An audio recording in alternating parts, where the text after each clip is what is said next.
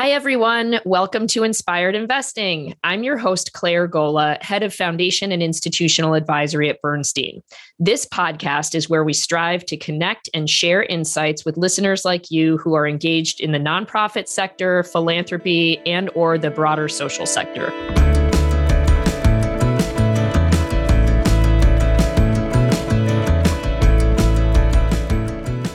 As foundations and nonprofit organizations increasingly consider broadening their exposure to alternative investments, we're also seeing meaningful movement towards responsible investing across the social sector.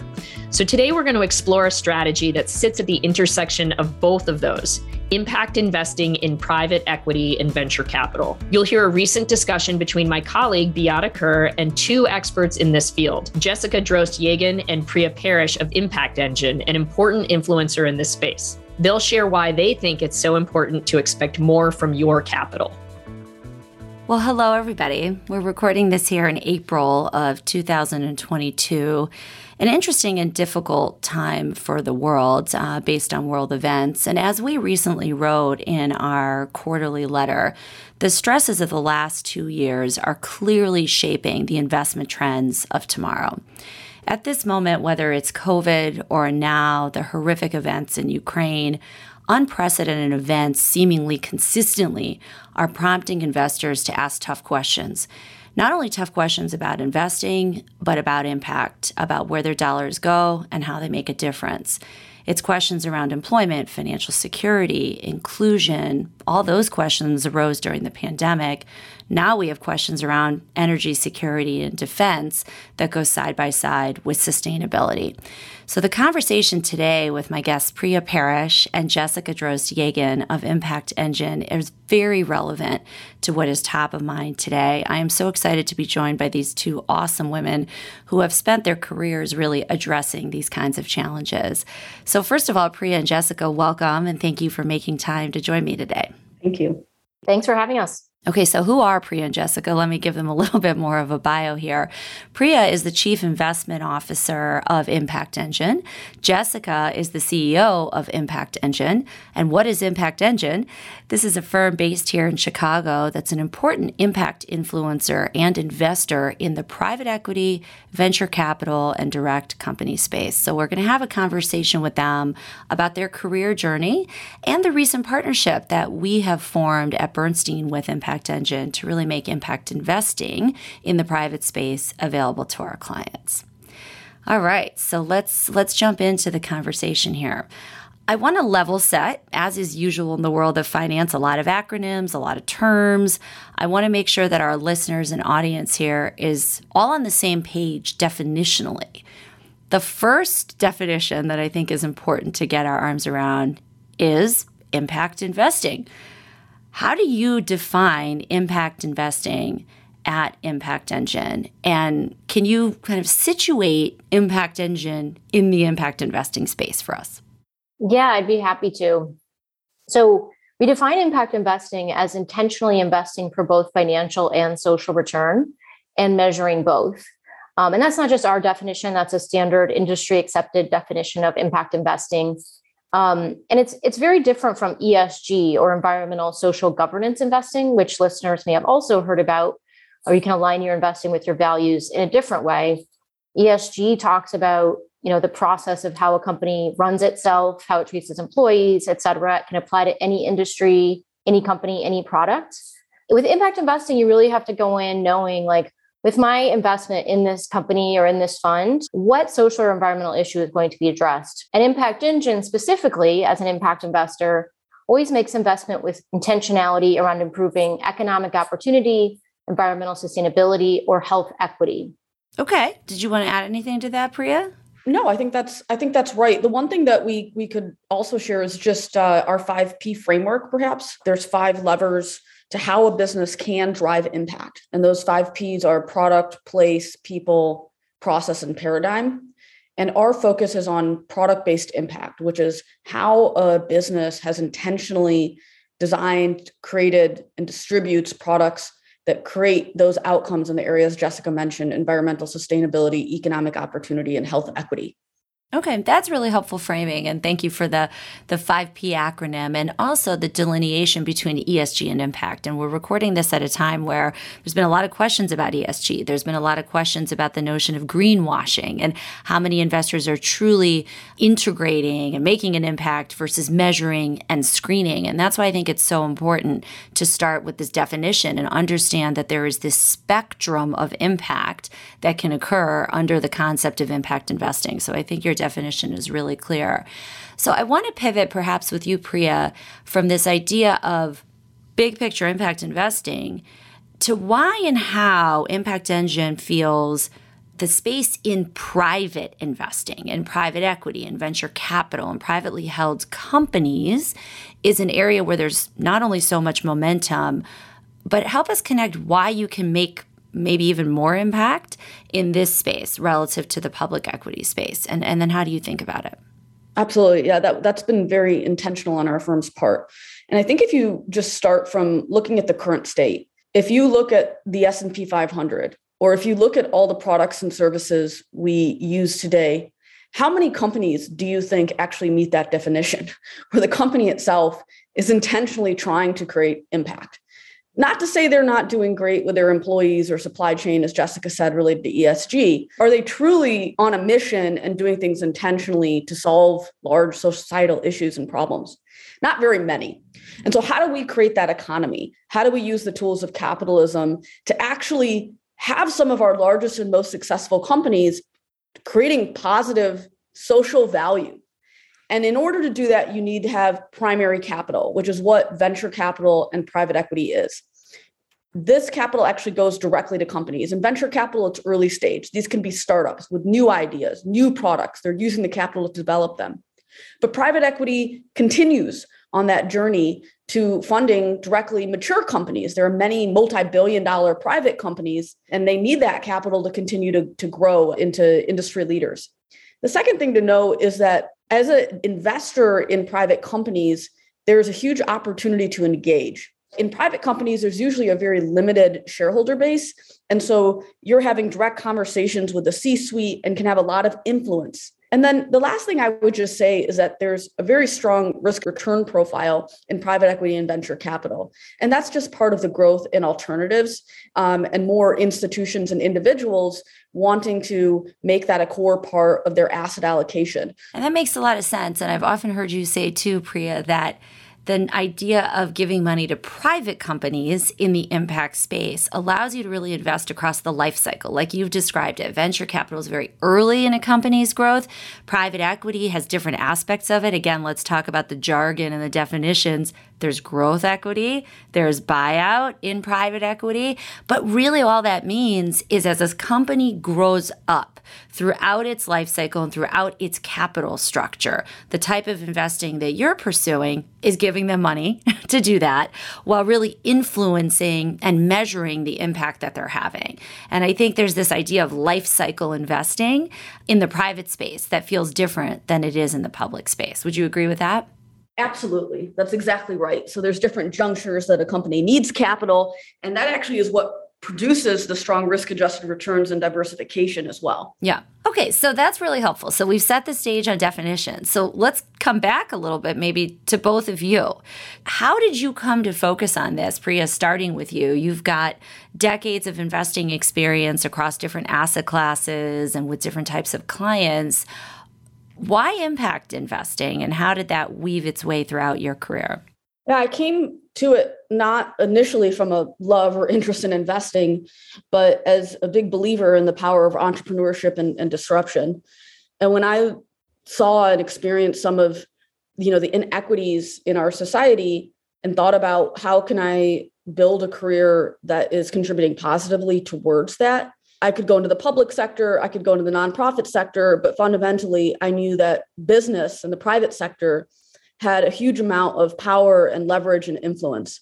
And as I dive deeper into that, I realized that the financial system in particular and the investment industry in particular is a very important lever of influence to companies And so that was the impetus um, and has always been kind of the North Star for me is how do we, how do I build my career to be in different roles to help shape our financial system so that it can actually benefit all of society, not just the holders of capital, but that the holders of capital are actually stewards on behalf of all of society. That's helpful. I know we'll come back to how you've seen impact investing evolve in your career and, you know, and in the private markets especially. But Jessica, I know you came at this in a really different way, having had this experience at a public company. Can you talk about your career and impact and how you came to be uh, really today at Impact Engine as well? Yeah, you know, I always wanted to make the world a better place in some way. Um, and I think as a younger person, I kind of thought, oh, I'm going to have to do nonprofit or government work. And I was really lucky to really discover that capitalism can be a tool for social good as well. And this was really in the late 90s. It was kind of a light bulb moment for me where it was like, kind of like Priya was saying, capitalism has, you know, the power and the resources and the scale. And people, especially at that time, really weren't thinking of it as a tool to address many of the most important social and environmental issues. It was almost at odds in some ways. And over time, over these these many years since then, that's been shifting slowly and then more quickly recently. And I've been really excited to be a part of that. And as you alluded to, I spent about eight years at McDonald's Corporation in their global supply chain and US supply chain, where it was my job to find the win wins between improving social and environmental outcomes in their $20 billion supply chain and always having a very, very clear business case. So, really, most of my experience prior to Impact Engine was on the operating side and really thinking at scale in a very large company, why does this make sense? And it really does. Um, and that's probably one of my biggest learnings from that experience is that if you really look for the win wins and you break down that barrier that's in most capitalist brains between making money and doing good, there's a lot there. It's really exciting space. So, do you think there is a barrier? Do you think there's a concession to, you know, you just said this barrier between making money and doing good? Can we just tackle this very question? It's been at the heart of this industry for so long. Is there a, a difference? Do you have to give up return? You do not. Um, I believe that very strongly. But when I was alluding to the term barrier, um, I almost imagine it like almost like a literal brick wall in people's brains. And it's not a barrier between making a money and doing good in the sense that you can't do the two at the same time, but it's literally a barrier in how people think, right? And it just like how they approach the question to begin with. Um, I have found in my career, and this is changing a bit over time, as I said, but you know, you start a conversation, we're going to make money and do good at the same time. People aren't used to that, and they've grown up in the sort of more typical traditional capitalist system, they're like, oh, that's that's not possible. You know, you you can't do that. And then literally there's this brick wall, you know, and mm-hmm. you sort of like break it down piece by piece by showing people, look at this great investment. It made money and did good. Look at this great um, initiative that happened right at McDonald's where it improved the business and did good. Like, and you show people enough examples that that wall starts to break down I love that metaphor and that visual of taking apart the bricks. I think it's very appropriate. Priya, let's bring that metaphor back to private equity and venture capital. This is a big industry. Billions of dollars have been raised in this space in the last, um, you know, decade. Certainly, so much has been deployed. How much of this space today is really focused on impact investing, and what's changed in the space recently? Let's actually step back to look at how impact investing has evolved, and then it'll come into private markets. So, in public markets, for example, it really started with the divestment movement and then values based you know screening that's where i started my career in the early 2000s building those products in public markets and then you had esg integration which was more about considering how a company manages its environmental social and governance practices may affect financial performance. And then I would say that investors were in many ways dissatisfied with just that, right? So what's the what's the impact? What's the actual additionality or the, the change um, that the company is making? And that is really where impact investing kind of began in, in private markets with this idea that funds would start investing in these companies at various stages um, to create companies that were intentionally trying to create impact. And it started out very much with smaller, early stage venture capital funds. Part of that was because that was, you know, more of an asset class where folks thought about innovation and disruption and things they hadn't thought about before. They were willing to take that risk that they're already taking in venture capital. And as those funds started to prove that they can generate just as strong risk adjusted returns, investors started to ask for more. And I think some of the light bulbs went went off around, well, if this is possible in these startups, what happens to these same companies when they grow up, right? And they're at the growth stage. And when they need different capital needs, right? They need to do a buyout, they need to do a recap. Then what happens? Where are those investors? And so we have started to see the product proliferation occur of truly impact investing strategies and funds, but now at multiple stages of capital. And with that as well, with that intersection, greater depth in terms of domains. So I think early on, a lot of it was focused on, you know, quality jobs, community, um, certainly climate change. And back then it was clean tech is what people called it. Now it's climate tech. And I would say it's gotten even more specific. And so, but I would say the other thing that's really evolved is mainstream private equity has gotten the same kind of pressure that mainstream public equity got, which was, how, what are you doing? And they too have followed the same life cycle of first saying, well, of course we care. Who's going to say they don't? We care about our employees. We care about communities. And so they put these reports together showing their volunteer hours. And then they started to say, of course we care about ESG in our portfolios. And they started to hire ESG experts and they show how they consider that in their investments. And people can continue to say, well, and so what does that mean? What's the actual result of that? And so eventually they started to say, okay, we're going to launch an impact fund. And so now you have these sleeves of impact funds at more and more very large asset managers, and they're hiring dedicated teams to do that.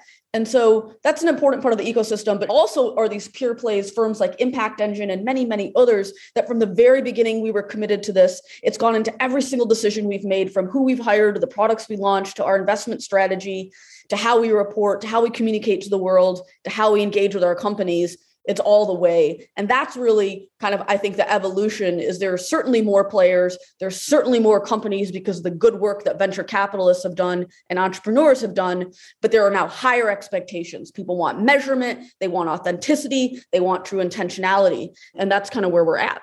Who's going to do it it's a busy time for the industry. Clearly, like you said, not only have the investors demanded more, like Jessica's point about the brick wall, the investors have educated themselves more, and big companies are changing and more small companies are starting. And then also, I like what you said about there's more sector specialists coming out.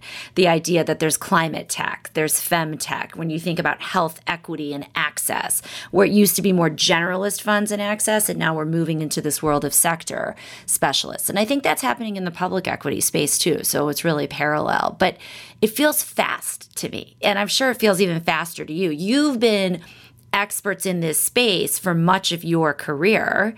And it feels to me from the outside a bit that the last three years have seen this enormous acceleration. Do you feel that same sense of, of speed? Absolutely. Yes. Yeah. Absolutely. And I and I think it's it's the right time in that clearly what's happened in the world and a lot of the existential challenges we're facing right now has led folks to feel a sense of urgency around what can I do, right? You can vote, but I think a, a lot of people are dissatisfied with what their government and leadership is doing to address these issues. You can certainly donate, um, but a, a lot of folks feel like that's not enough. And all of a sudden, you can look at your investment portfolio. And by the way, you can always look at what you purchase and businesses yes, you, you use. But so there's this mm-hmm. urgency, but that's all juxtaposed against the fact that this industry has been building internally. The impact investment industry for you know 20 30 years. It's good timing that we were ready that there are really talented professionals. There are really great firms really credible compelling investment strategies. And so the timing's right. And that's not coincidental. You know it's a virtuous cycle that's fed on itself from the people who were early and who didn't make those first investments so those first funds could show their track records. Yeah, it's very exciting because it's look, the investment industry, what keeps it so interesting is that there is never stale and there's constant innovation and challenge and disruption. It's just a question of where are you in the cycle of identifying that innovation and disruption. And for many years, when you think about the biggest disruption to asset management, in some ways, it was Vanguard. It was passive. That was the single biggest disruption in terms of financial inclusion and access for investors. And I wonder if ESG and impact investing will one day be as big as that level of disruption. The acceleration and speed of this movement, I think, over the last couple years has real potential for that. But let's uh, let's circle back to some additional questions for you. I mean, Jessica, I want to come back to you because in addition to your career and what you learned in the public equity space and then your transition to more the private market investing, you've shared with me that you really made a decision personally on behalf of your family to be a 100% impact investor. And you've learned a lot along the way. What are some of your top lessons, if you will, while this evolution's been going on? What have you learned yourself? Yeah. Well, first of all, I have to give a partial credit to my husband since we decided together to do this. And that was a, a long conversation, um, which I'm sure others can identify with. I think the first and most important thing we've learned that I want everybody to know is that it is possible to align. We're, we're not at 100%, we're very close. But what we have learned from having the vast majority of our assets, I'll say aligned with impact, because there's impact investing, particularly on the private side. Um, we also do a lot of ESG in the public markets but it is possible to meet or exceed market rate returns on the financial side. So I have seen that myself. Um, and so, I mean, I know we've read studies, you know, there's there's facts out there, but I'll say again, it's possible, and I've experienced it. I would say that it also feels really good to feel like you're making progress to align your money with your values. I think when I first discovered impact investing, I was working at McDonald's, and honestly, and I'm embarrassed to say, like it never occurred to me to think about my investment dollars. You know i was doing all this work trying to change you know on the on the operation side inside a company and we did have money we were investing and i never even asked. I never even wondered what it was doing. And then once i knew that every investment dollar has an impact we just don't necessarily know what it is then i immediately was like i need to know what all my money is doing. How do i have money out there with my name on it that's doing these things in the world that i don't sometimes agree with it doesn't feel good. Well, now you've shared just the good news story, but what mistakes did you make? We got to get the honest truth out here too, Jessica. It can't all be good, right? What what were the bumps along the way in your journey? You know, there are mistakes all the time, right? I can't say there was one like big existential mistake. I've made bad investments for sure. I would say, particularly for folks who are going to go do direct investing, like an angel investor, investing in small social entrepreneurs, it can be extremely rewarding. It can be extremely successful, but it is extremely risky. uh, it takes a lot of time. You want to have a lot of diversification. I personally came to the conclusion that I'd rather work through great fund managers. And of course, um, that includes Impact Engine in my case. And I guess another thing that I learned that other people might benefit from is, you know, I wish I had pushed harder earlier with the advisors that we work with. Um, so we work with advisors outside of obviously our private equity venture capital impact investing is through Impact Engine, but otherwise, you know, we have help. And originally I started asking questions and it was just like, you can't do that. No, sorry, like you're to lose your money. No, you can't do that. And I think I I let it go and I sort of like, oh, okay, they they they know what they're talking about, you know, and and um, I kind of forgot like I also know what I'm talking about. I had learned a lot, and also it's my money you know? Mm-hmm. i think sometimes people forget like it's your money you know and you can push and demand that you get more information. And that doesn't mean you're going to be able to invest in exactly the type of impact you want in every asset class and all that stuff. It depends what your goals are. But i i think for most people they could probably they could probably achieve more than what they think is possible in terms of aligning their values with their with their money that's a great lesson. Thank you for your honesty, Priya. I want to come back. I know that um, I'm sensitive to our time together. There's so much here on this on this topic, but one thing I would love our listeners to hear about is you have described some managers in the private equity and venture capital space as impact whisperers. This is a new and exciting term. Can you explain what that means and why the term exists? Yeah, absolutely. I mentioned earlier this two types of firms, right? One are pure plays like Impact Engine. From the beginning, we were committed to this. It's literally in our name. Um, and then they were the the asset managers that have started to create impact products. And there's also this term impact washing that's out there, which is firms and people who are talking and companies who are talking about their impact, but they don't they have very little to show. And so they're quite loud, but they're not really walking the walk.